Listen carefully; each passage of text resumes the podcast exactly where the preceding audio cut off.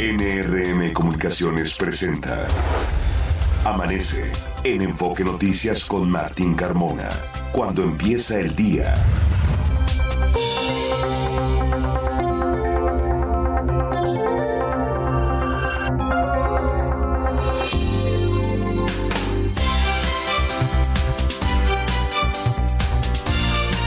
¿Qué tal? Muy buenos días, me da mucho gusto saludarlo. Ya son las 6 de la mañana con dos minutos de este martes 19 de septiembre. Les saludo, soy Martín Carmona y a nombre de todo el equipo que hace posible Amanece en Enfoque Noticias, le doy la más cordial bienvenida y le agradezco la sintonía a través de Radio Mila M, Estéreo 100 FM y en enfoquenoticias.com.mx. Usted puede escucharnos y ampliar los contenidos de la información de todo lo que le estaremos dando a conocer en los próximos minutos. Información muy importante de lo que sucede en el Valle de México. Es el día 262 y restan 103 días para que se termine este venturoso y a la vez exitoso 2023 y estamos en la semana número 38. La puesta del sol será a las 6 de la tarde con 40 minutos. Por ahora ya amanece en el Valle de México. Fabiola Reza, buenos días. Buenos días, Martín. Auditorio de Amanece en Enfoque Noticias. Feliz martes. La temperatura en la Ciudad de México es de 12 grados. Se espera una temperatura temperatura máxima de 24 a 26. Habrá ambiente fresco a templado por la mañana, con cielo medio nublado y posibles bancos de niebla en las zonas altas del Valle de México. Durante la tarde se pronostica ambiente cálido y cielo nublado con lluvias y chubascos que podrían acompañarse de descargas eléctricas en la Ciudad de México y en el Estado de México, con rachas de viento de hasta 40 a 50 kilómetros por hora en estas zonas de tormentas o de chubascos. Le repito la temperatura máxima para esta tarde, de 24 a 26, Martín. Ahí tiene usted la información para que lo tome en cuenta y vaya planeando su jornada de martes. Y vamos a este resumen de noticias y comenzamos informándole que este mismo día se habrá de realizar a las 11 de la mañana el Simulacro Nacional 2023. En el Valle de México tendrá una hipótesis de un sismo de magnitud 8 con epicentro en Acapulco Guerrero. La alerta sísmica habrá de sonar en los altavoces de los, de los 13.933 postes del C5 Recuerde, y es muy importante, que si la alerta sísmica suena antes o después de las 11 de la mañana, debe asumirse como un movimiento telúrico real, es decir, estaría temblando este martes solamente, solamente que sea después de las 11 de la mañana o antes la alerta sísmica, esté usted muy pendiente, ya se ha hablado mucho de este tema, debe de reflexionar cuál es su estrategia, justamente en donde se ubique, si está en, un, en su centro de trabajo, si está en su domicilio, si está en la calle por alguna circunstancia, bueno, pues debe de reflexionar cuál es la estrategia a seguir cuando se presenta un sismo como los que hemos vivido en el Valle de México. El gobierno capitalino dio el banderazo de salida a las 31 nuevas unidades de protección civil que ayudarán a las tareas de atención y prevención de riesgos. A decir de las autoridades locales, a diario en la Ciudad de México se registran 100 eventos atendidos por servidores de emergencia que van desde lluvias hasta deslaves.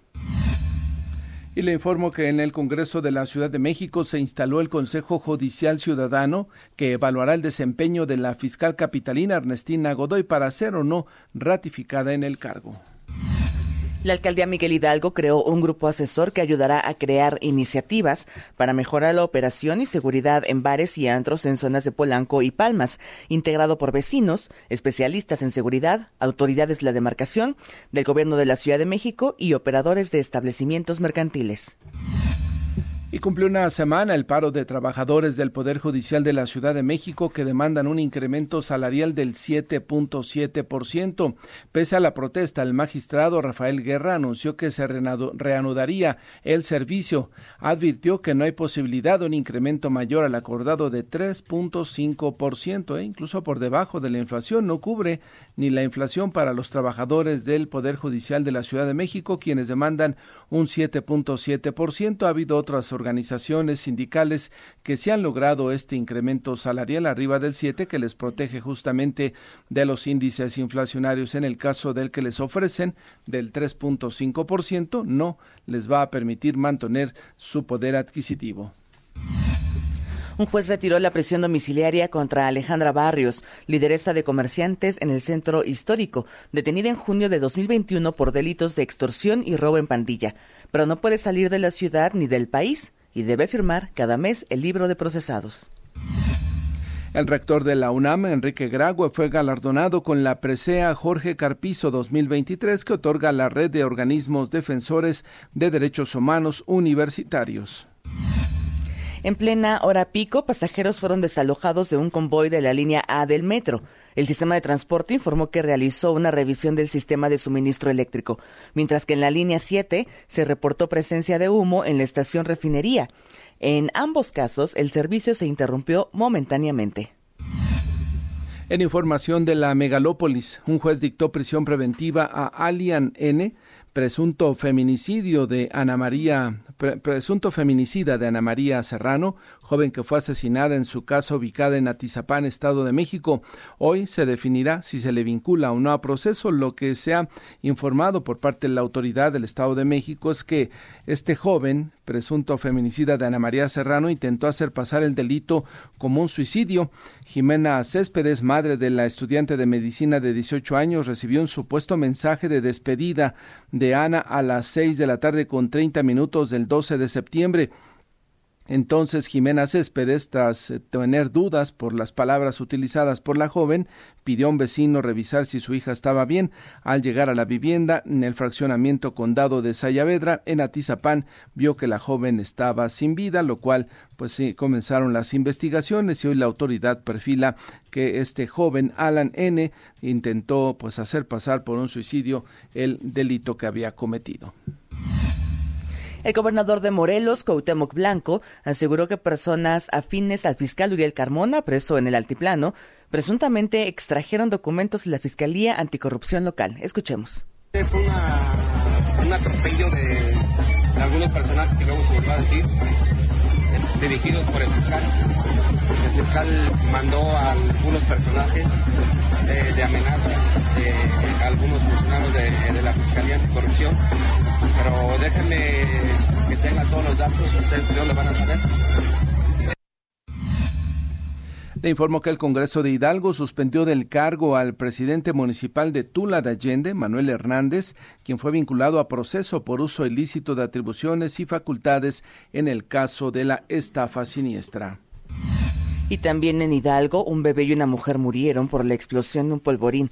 Esto ocurrió en el municipio de Jaltocán. Buenos días. Y desde el 2019 a la fecha, los reportes de personas desaparecidas han incrementado en la Ciudad de México. Esto de acuerdo con un análisis que realizó Elena Azaola, investigadora del Centro de Investigaciones y Estudios Superiores de Antropología Social, el CIESAS, de acuerdo con registros de las Comisiones Nacional y local de búsqueda, las personas desaparecidas en el 2019 se estimaban en 800, pero a principios del 2023 sumaban 3.045, un incremento importante, casi 400% el incremento de personas desaparecidas en el Valle de México, según la investigación que realizó en este caso Elena Azaola. Son ya las 6 de la mañana con 10 minutos. Revisamos en México se invierte. Fernanda Franco, adelante, buenos días. Buenos días, Martín, auditorio de Amanece en Enfoque Noticias. Estas son las inversiones más recientes en México.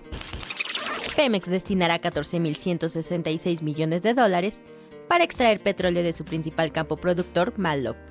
La empresa prevé extraer más de 500 millones de barriles en los próximos 10 años antes de que concluya su vida útil el Fideicomiso Inmobiliario de Parques Industriales Prologis y el proveedor de soluciones energéticas Pitman iniciaron un proyecto de generación y suministro de energía renovable en Prologis Park Iscali, basado en un 1.126 paneles solares. Se estima que el sistema reducirá 7.400 toneladas de CO2 en el primer año.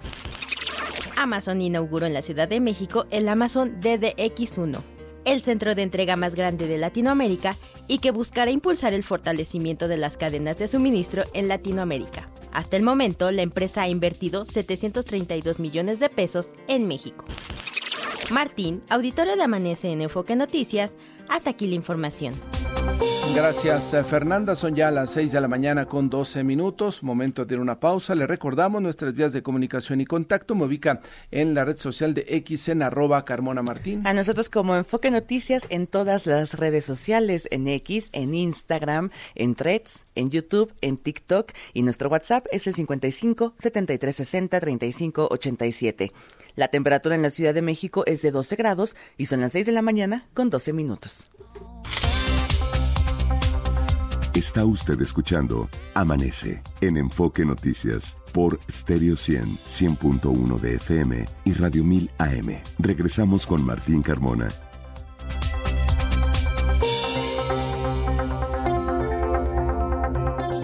Son ya las 6 de la mañana con 15 minutos. Continuamos con más información. Está todo listo para el segundo simulacro nacional que tendrá verificativo este martes, 19 de septiembre. Jorge Sánchez, adelante con los detalles. Buenos días. Gracias, Martín. Auditorio de Amanece en Enfoque Noticias. Muy buenos días. Inicia este simulacro a las 11 horas se realizará el segundo simulacro nacional 2023. Millones de mujeres y hombres participarán en acciones de evacuación de inmuebles después de que se activen la alerta sísmica. El simulacro involucra a las 32 entidades de la República Mexicana y se basará en cuatro hipótesis centrales, dos relacionadas con sismos y dos con huracanes. Esto lo recuerda Jonathan Arriola, quien es subdirector de riesgos sísmicos del CENAPRED. Vamos a escuchar.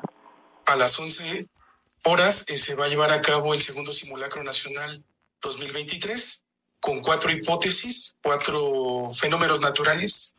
Estos son dos sismos, uno en la costa de Guerrero de magnitud 8, otro sismo en el estado de Sonora y dos huracanes, uno que va a impactar, bueno, la hipótesis impacta la península de Yucatán y otro la península de Baja California. La idea de este simulacro, bueno, es fomentar la cultura de la protección civil en la población y también contribuir al fortalecimiento de las capacidades de reacción tanto de los ciudadanos como de las unidades internas y sus brigadas ante una eventualidad o una emergencia por desastre por fenómeno natural.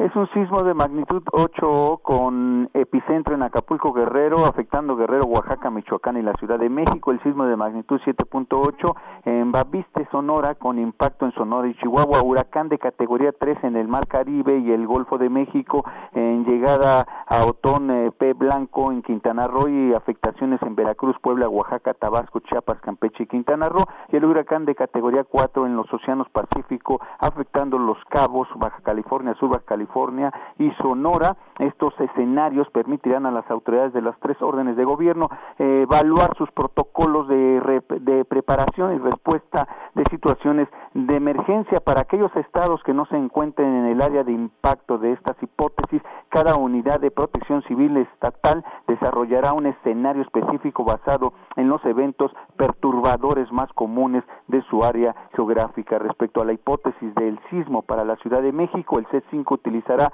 sus 13.800 eh, eh, postes de vigilancia instalados en 16 alcaldías para emitir la alerta sísmica. La Secretaría de Seguridad eh, Ciudadana con lo que es el Estarán pendientes al igual que su grupo Cóndores de helicópteros. Es el reporte que les tengo. Muy atentos entonces a partir de las poquito antes de las 11 de la mañana, Jorge. Así es, estaremos pendientes. Gracias por la información. Buen día. Y antes, en unos minutos más, cerca de una hora más o menos, a las 7 de la mañana con 15 minutos están convocados los periodistas y por supuesto pues se parte del gabinete encabezado por el presidente Andrés Manuel López Obrador eh, justamente alisamiento de en memoria de las víctimas de los sismos de 1985 y el 2017 estará encabezado por el presidente López Obrador en el asta bandera del Zócalo capitalino así es que también atentos a ese tema a las 7 de la mañana con 15 minutos y posteriormente a las sonará la alerta sísmica, así es que también atentos con ese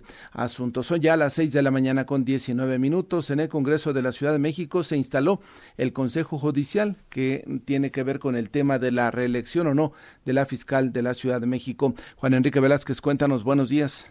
Con mucho gusto, Martín. Saludos, amigos de Amanece en Enfoque Noticias. Tras quedar formalmente instalado, el Consejo Judicial Ciudadano de la Ciudad de México solicitará este martes, a través de un escrito a la titular de la Fiscalía General de Justicia local, Ernestina Godoy Ramos, manifieste si desea someterse al proceso de ratificación al frente de la FGJCDMX. De ser positivo, el órgano colegiado sesionará los días 25 de septiembre, 3, 9 y 16 de octubre. Este último día, los 11 integrantes del Consejo Judicial Ciudadano emitirán su opinión al Congreso de la Ciudad de México luego de evaluar de manera transparente, sólida, justa e igualitaria el desempeño de la fiscal. El presidente del Consejo Judicial Ciudadano de la Ciudad de México, Jorge Nader Curi, resaltó la vital importancia de una procuración de justicia robusta y congruente con el sistema penal acusatorio, misma que debe centrarse en la consolidación del Ministerio Público como actor principal del proceso penal encabezado por la persona titular de la Fiscalía Capitalina. Vamos a escuchar. En un plazo muy breve, de tan solo 30 días naturales, deberemos desarrollar y aplicar un método de evaluación del desempeño que nos conduzca a emitir una opinión sólida y transparente sobre la ratificación de la señora fiscal, buscando siempre el bien común en nuestra Procuración de Justicia. Para lograrlo, deberemos recolectar, analizar, procesar y evaluar una cantidad significativa de información. También será esencial recabar la opinión del Consejo Ciudadano, de organizaciones de la sociedad civil y personas individuales interesadas en participar en este procedimiento de evaluación. Realizaremos entrevistas con la señora Fiscal General de Justicia y llevaremos a cabo un conjunto relevante de actividades que en su conjunto legitimarán nuestro actuar y estarán acorde con la confianza depositada en nosotros por el Congreso de la Ciudad de México. Amigos de Amanece en Enfoque Noticias, cabe recordar que para que la fiscal general de justicia de la Ciudad de México sea ratificada en el cargo, se requiere una mayoría calificada, ocho de diez integrantes del Consejo Judicial Ciudadano y 44 de 66 legisladores locales del constituyente local, quienes conocerán previamente la opinión de los consejeros. Por cierto, el Congreso de la Ciudad de México brindará todas las facilidades a los integrantes del Consejo Judicial Ciudadano para que realicen su labor. Martín, amigos de Amanece en Enfoque Noticias, es el reporte. Bien, Juan Enrique, gracias. Estaremos atentos. Será un proceso, no, no, no creo que sea tan largo, ¿no? Serán varias semanas, unas dos o tres semanas de discusión. A partir de ahí sabremos cuál es el destino de la fiscal.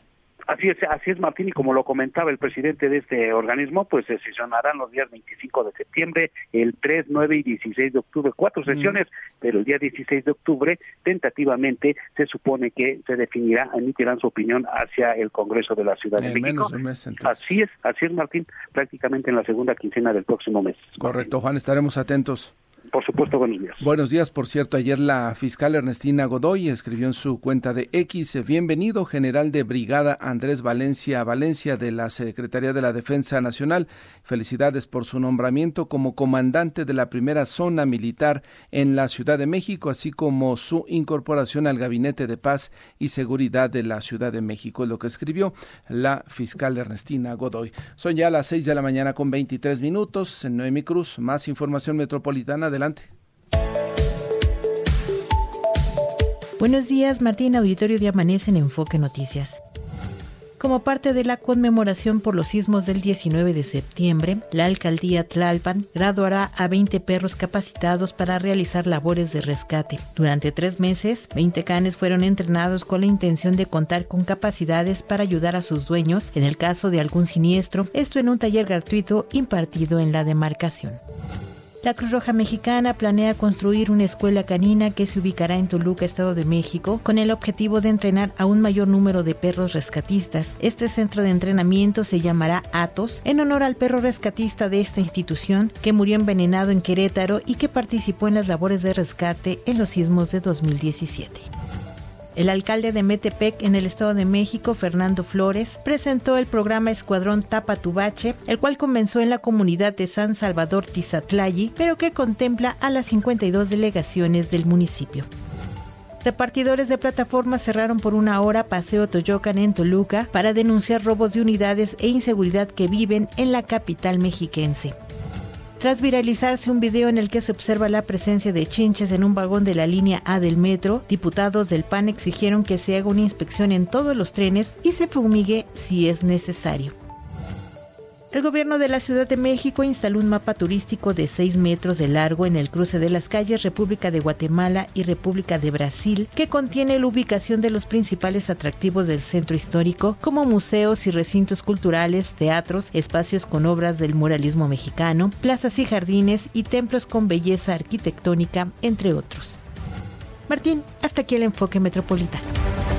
Gracias, eh, Noemí. Lo que nos faltaba, ¿no? En la información que nos daba a conocer nuestra compañera Noemí Cruz, chinches en el metro.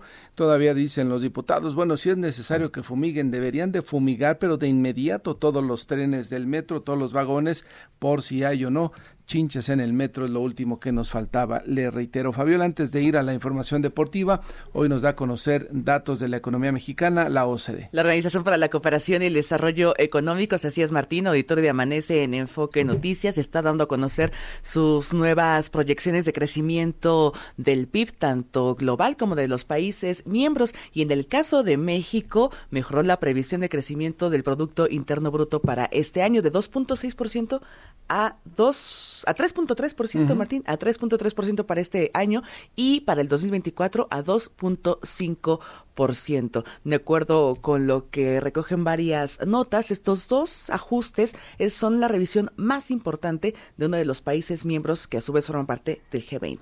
Y creceremos más que los Estados Unidos, el cual está estimado con un 2.2% y Canadá 1.2%. Por supuesto que el tamaño de la economía norteamericana, aún creciendo 2%, pues se genera mayor actividad, mayor ingreso para sus ciudadanos. En el caso de México no está mal este 3.3%. Eh, ojalá que así se mantenga en los próximos años. Sería muy bueno para que repunte el empleo, para que haya más actividad económica. Es un aumento de siete décimas las expectativas de progresión del PIB para este 2023 y cuatro décimas para el próximo, Martín. Pues hay los datos que nos da a conocer la OCDE en esta mañana 6 con 26. Los deportes con Javier Trejo Garay. Hola Javier, ¿cómo te va? Buenos días. ¿Qué tal, mi querido Martín? Hola Fabi, ¿qué tal? Buenos días. Buenos días, Javier. ¿Cómo les va, amigos de Foque Noticias? Vámonos con lo más importante en la información deportiva y evidentemente hay, hay asuntos que tienen que ver con el cierre de la jornada, por supuesto, del fútbol mexicano. El día de ayer Pachuca gana en casa tres goles por dos ante Santos. Este tipo de partidos, eh, Martín, además, el lunes por la noche a las nueve en Pachuca fue entrada muy floja.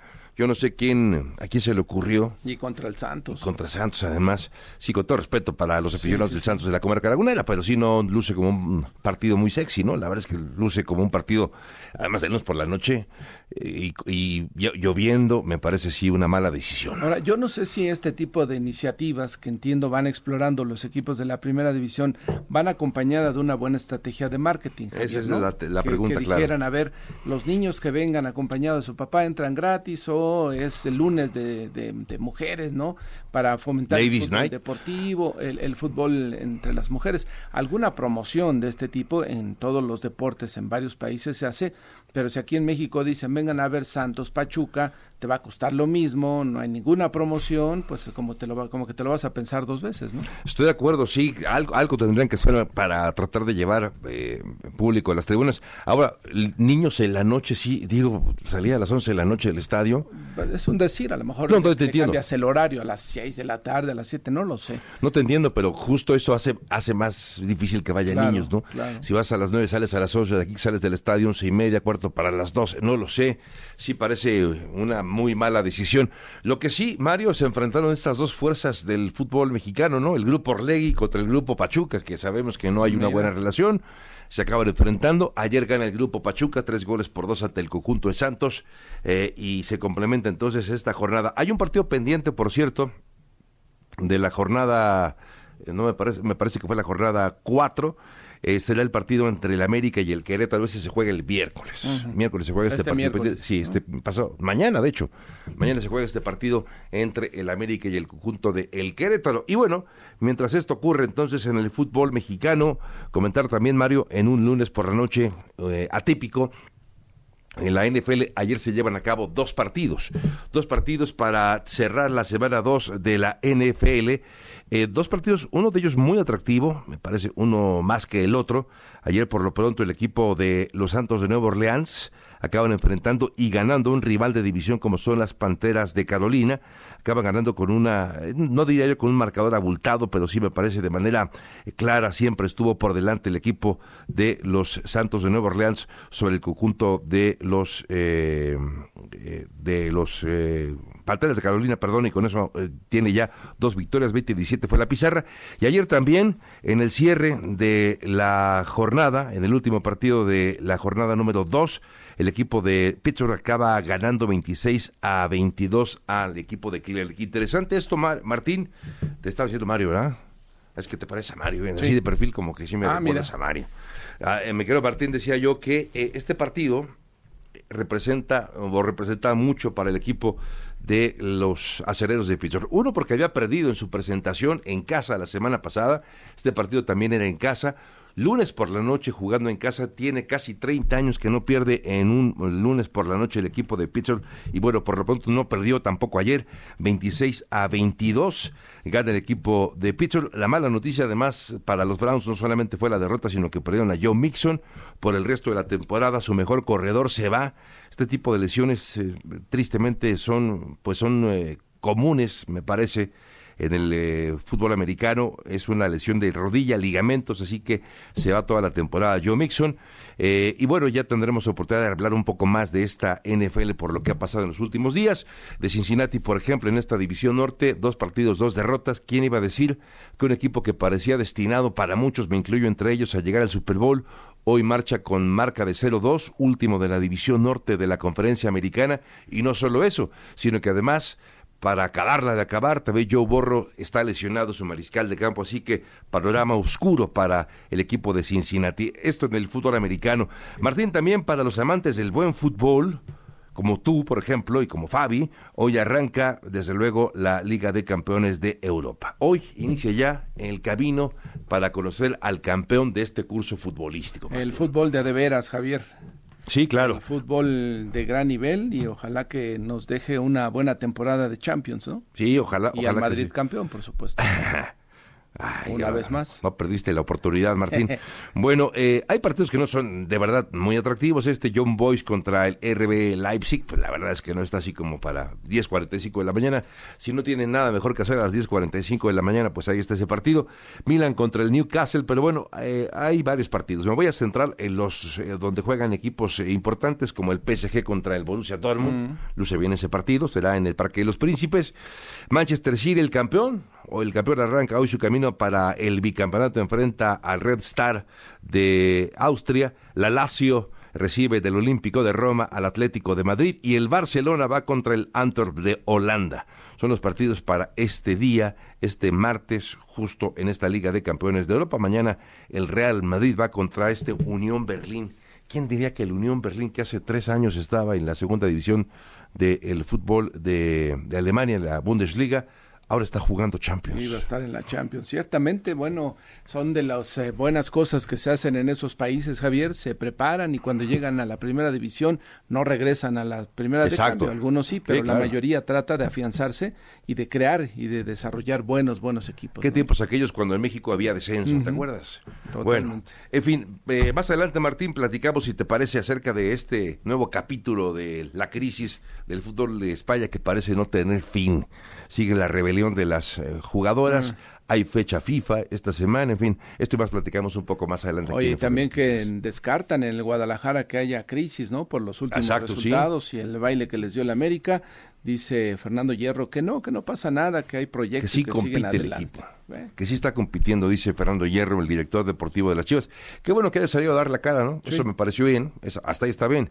Por eso de que el mensaje positivo también está bien, pero me parece que también está viendo cosas diferentes. Desde que se interpuso la Leagues Cup, el equipo se descompuso, Martín. No, no, carbura. Parece que no han regresado todavía.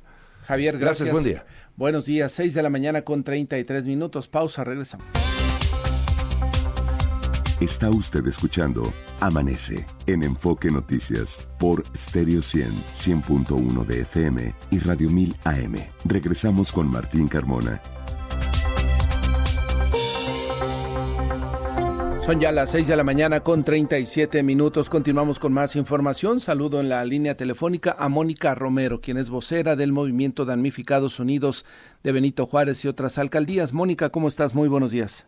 Hola Martín, buenos días. Eh, pues muy conmovida en este día tan especial para todos nosotros, para todos los damnificados. Y para todos los que vivimos en esta ciudad, Mónica, ¿cómo están actualmente los damnificados de ese sismo del 2017?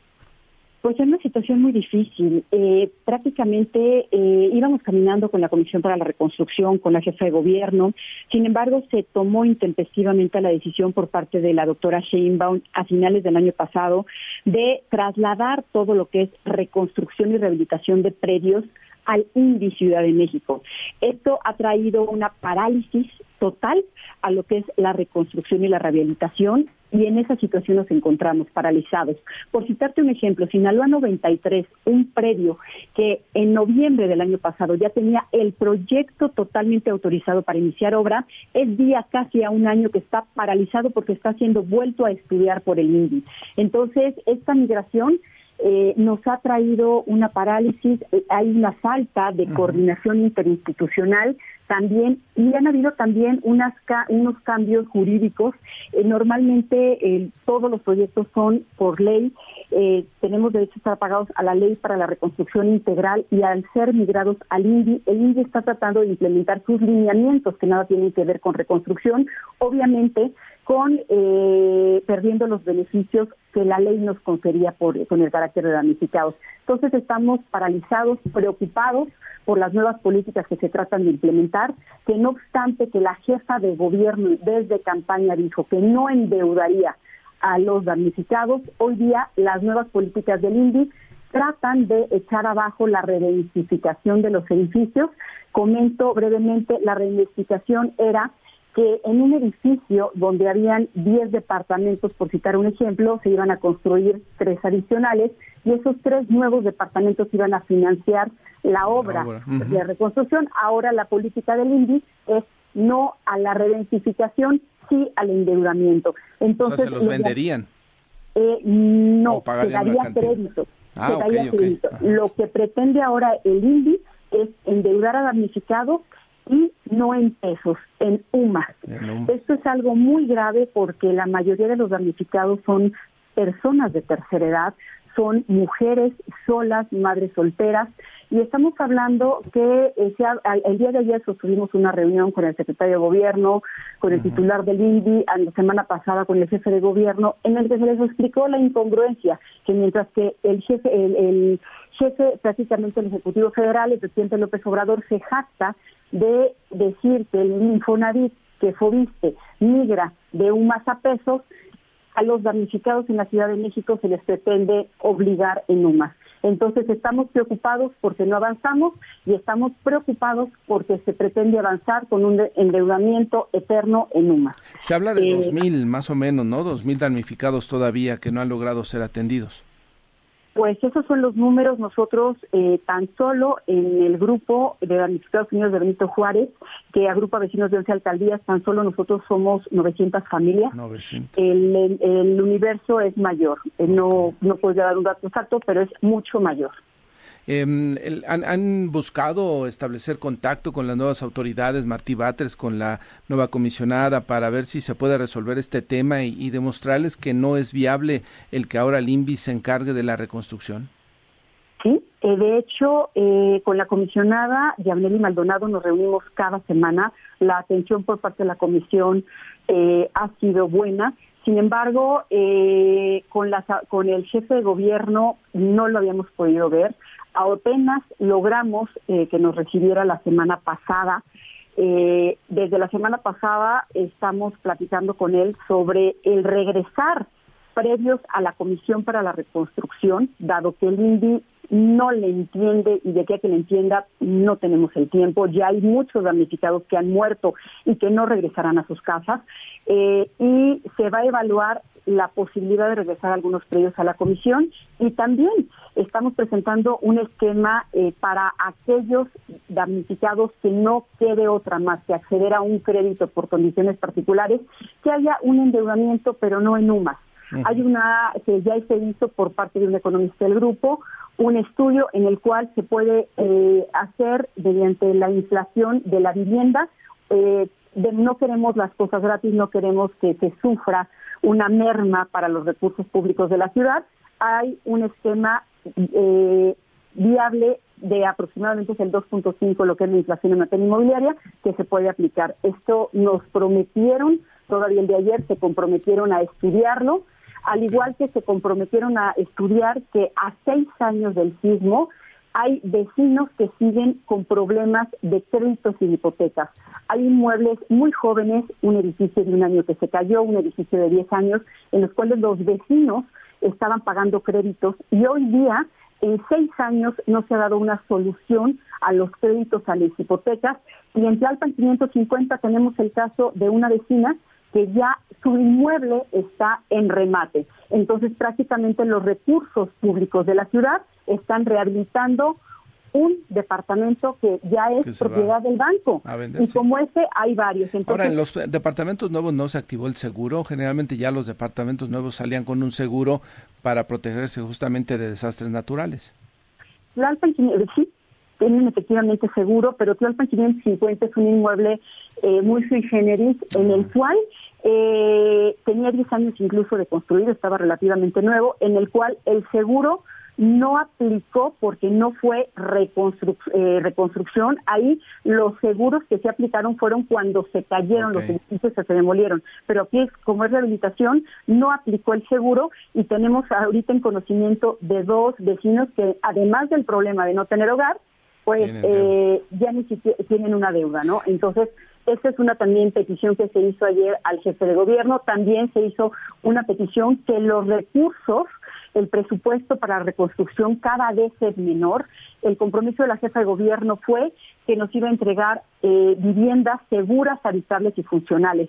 Cada vez le están bajando más al presupuesto, a entregar incluso en obra gris, sin la habitabilidad mínima para que las familias regresen a casa. Entonces también se hace un llamado a las autoridades eh, y a los poderes en, legislativo y ejecutivo para que por favor se asigne el presupuesto necesario en materia de reconstrucción. Mónica, finalmente es cierto que siguen pagando en algunos predios el agua o el predial, este tipo de impuestos eh, que todavía, aun cuando no esté la vivienda en pie, tienen que pagar. No, esto ah, es impreciso.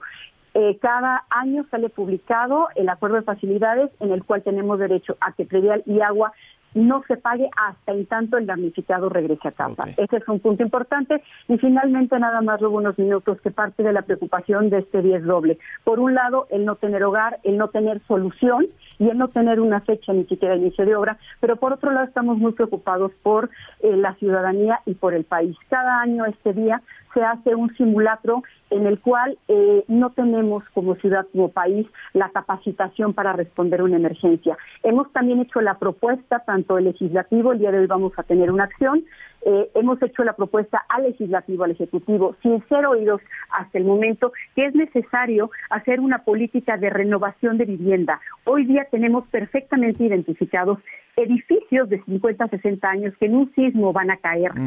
Ya los hemos señalado, necesita esta ciudad tener una política de renovación de vivienda en el cual el Instituto de Vivienda y con cargo a los vecinos se encarguen de renovar los edificios para que esto no pueda no vuelva a suceder. Asimismo, hemos solicitado reformas en materias de protección civil eh, para que haya simulacros reales una preparación a la sociedad y urge, Martín, la construcción de un centro de capacitación civil en donde la población de todas las edades seamos instruidos en cómo responder a una emergencia. Así como los niños desde chiquitos son llevados a fábricas para aprender procesos, es necesario un centro en el cual a los niños desde pequeños se les enseñe cómo responder ante un incendio, ante un temblor y ante otros posibles desastres o fenómenos. Bien, lo señalas porque en una ciudad donde vivimos eh, tan con tantos eh, tantos riesgos por los sismos, siempre es importante estar capacitados y preparados. Pues Mónica, te agradezco la conversación, eh, seguiremos muy pendientes y ojalá que pronto se resuelva y puedan regresar a sus viviendas todos los afectados por ese sismo. Muchas gracias Martín y muchas gracias a todo el auditorio, que es el primero, la sociedad civil, la primera que nos apoyó y que nos sigue apoyando. Muchas gracias a todos. Gracias y que te vaya muy bien. Muy buenos días. Y Ángel Gatica, ¿cómo va la vialidad? Adelante. ¿Qué tal, Martín? Auditorio de Amanece en Enfoque Noticias. Accidente en el segundo piso de Periférico antes de Molinos para quien va al viaducto Miguel Alemán. Hay un choque en Boulevard Adolfo López Mateos pasando Fernando Alencastre. Genera asentamientos hacia el Paseo de la Reforma y buena circulación mantiene Zaragoza del Metro Canal de San Juan al Metro Acatit. La calidad del aire favorable en el Valle de México. Martín, el reporte. Gracias, Ángel. Buenos días. Buenos días. Sí, ya son las seis de la mañana con 47 minutos. Saludo ahora en la línea telefónica a Yabneli Maldonado y es titular de la Comisión para la Reconstrucción de la Ciudad de México. ¿Cómo estás, Yabneli? Muy buenos días. Hola Martín, buenos días, gracias por el espacio. Pues van a marchas forzadas, Yabneli, con todo este tema de la reconstrucción. No ha sido fácil el avanzar en la Ciudad de México con el tema. Un problema, un programa muy muy complejo socialmente hablando, pero estamos estamos avanzando. Quiero compartirte que hemos alcanzado el 92% de las viviendas atendidas y entregadas y que solamente estamos ya de la mano con el Instituto de Vivienda en una colaboración eh, trabajando sobre el 8%. Eh, eh, hablaba hace unos minutos con Mónica Romero, quien es vocera de damnificados de la Benito Juárez. Ella nos decía y nos planteaba el tema este de la asignación de los trabajos al INVI, que no necesariamente ha resultado lo que se esperaba. ¿Se va a hacer algo al respecto para acelerar la, la construcción de las viviendas, Javneli? Bueno, hay un planteamiento que en específico el colectivo de damnificados unidos de Benito Juárez le hicieron al jefe de gobierno sobre eh, reconsiderar la atención. ayer, de hecho, estuvimos en una mesa de trabajo, los atendemos todas las semanas para dar cuenta de los avances de la agenda del colectivo y justamente compartíamos con, e, con ellos esto, lo que en ese momento signifique más rápido, en el que estén las fechas comprometidas del inicio de la obra, de la asignación de los presupuestos, es lo que se va a hacer.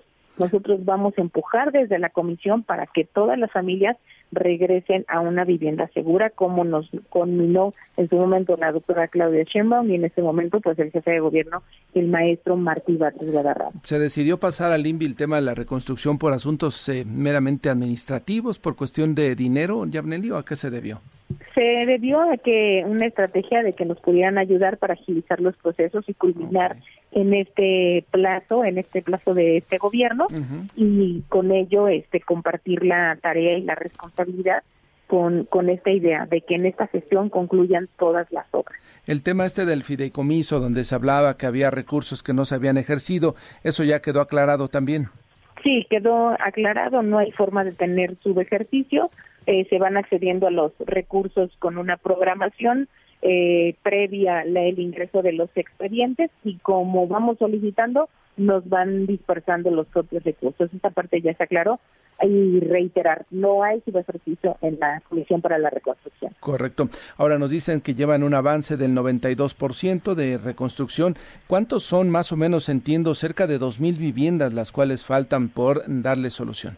Ahorita estamos en este proceso de atención de, eh, 20, de 20.200 faltan poquito menos de, de las 2.000, el 8%, y sobre todo se trata de edificios eh, que están ya ahorita en el convenio de colaboración con el Instituto de Vivienda, pero insisto, hemos estado trabajando intensamente para alcanzar los mejores acuerdos con familias damnificadas, dar la garantía del inicio de la obra y garantizar también la suficiencia presupuestal.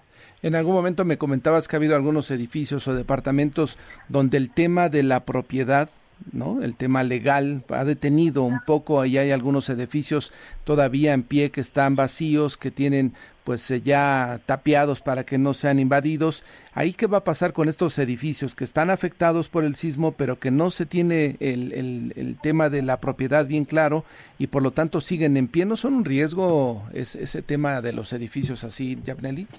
Sí, por supuesto. Sin embargo, quiero compartirte que en todos los casos donde no hay esta acreditación fehaciente de la propiedad, estamos ayudando a las familias que tienen derecho, es decir, las que habitaban ahí, que a lo mejor son legítimos poseedores, que son herederos, que tienen alguna sucesión pendiente de ejecutar, a que pidan la expropiación, garantizando que regresan a ellos mismos el propio departamento, se pueda limpiar de problemas jurídicos esa propiedad. Y eso es lo que estamos haciendo. Estamos hasta la fecha eh, hemos expropiado más de 500 departamentos para garantizarle seguridad jurídica a las familias damnificadas. Eso es importante, 500 departamentos eh, expropiados y el resto de los edificios se, se, buscará demoler porque entiendo que había un tema ahí, ¿no? Si el, el, costo de la demolición iba a cargo del propietario o iba a cargo del gobierno del gobierno capitalino. Hay hay casos en los que, por ejemplo, las personas damnificadas que es un propietario, es una empresa, nos han solicitado autorización para demoler y esa se los damos. Eso no tiene tema. Demuelen con recursos propios. Y hay casos en los que la Comisión para la Reconstrucción, hoy de la mano con el Instituto de Vivienda, estamos atendiendo y tenemos, por ejemplo, hay un pendiente solamente de demoler en la en, ahí en la colonia Condesa y que pues esto se va a programar en próximas semanas para que justamente eh, inicie esa demolición. Correcto. Pues ya Pero un pendiente de demolición, aclarar. Correcto. Pues ya y te agradezco la conversación y deseamos que pronto terminen ya con este tema, justamente para aquella tranquilidad de los damnificados a seis años del sismo. Te agradezco el espacio y ojalá nos puedas seguir invitando para dar cuenta de este avance. Seguiremos en comunicación, Yabneli. Gracias. Un abrazo. Muy buenos días. Igualmente, pues es eh, parte de cómo va el panorama. Escuchó usted a las dos partes, a la autoridad y justamente a los afectados. Y hace, pues, eh, ¿qué será en el 2017? En el 2017 conversamos entonces con César Cravioto, quien era el titular de la Comisión de Reconstrucción, y esto nos decía a propósito de los plazos que ellos mismos marcaron de cuándo se tenía que terminar la reconstrucción de los, eh, de los afectados justamente por el sismo todas las viviendas unifamiliares terminadas y en cuanto a los edificios, todos los edificios que no intervengamos este año tendríamos que iniciar su intervención el próximo año para que al cuarto aniversario del sismo no haya un solo damnificado fuera de sus hogares. Sí, el compromiso también lo ratificaba el presidente López Obrador ayer. Decía que para finales del 2020 él veía que ya estuviera prácticamente atendido todos aquellos que estaban fuera de eh, su vivienda por el tema del sismo, ¿no? Sí, sí, sí. En, efecto es, el mismo planteamiento que hacemos en la ciudad. Eh, nada más que los edificios luego tardan mucho más en construirse, pero los últimos se entregarán, digamos, en el 2021 pues ahí parte la conversación que sostuve el 19 de septiembre justamente, pero del 2019 se plantearon hacia el 2020, han pasado ya pues tres años y eh, están con pues a marchas forzadas. Escuchaba usted, se lleva un avance del 92%, no se ha logrado concluir. Deseamos, sin embargo, que pues más allá de los compromisos que no se lograron eh, cumplir, en este caso por parte del entonces eh, titular de la Comisión de Reconstrucción, pues pronto lo hagan para beneficio y tranquilidad de todos aquellos que perdieron su vivienda en el 2017. Son las seis de la mañana con 55 minutos. Natal Estrada, adelante, buenos días. ¿Qué tal, Martín? Un saludo para ti y al auditorio de Enfoque Noticias. Autoridades del gobierno capitalino anunciaron el avance de siete obras que se llevan a cabo en distintos puntos de la capital por representar un riesgo para la población. En conferencia de prensa, la secretaria de Gestión Integral de Riesgos, Miriam Ursúa, apuntó que a mediados de octubre ya estará concluida la intervención que se realiza en la calle Añil, donde hubo una contaminación del suelo por hidrocarburos debido a tomas clandestinas. Vamos a escuchar. Desde el 27 de mayo de este año, Pemex ya está realizando los trabajos de remediación que indicaba justamente este estudio y ha retirado el suelo contaminado.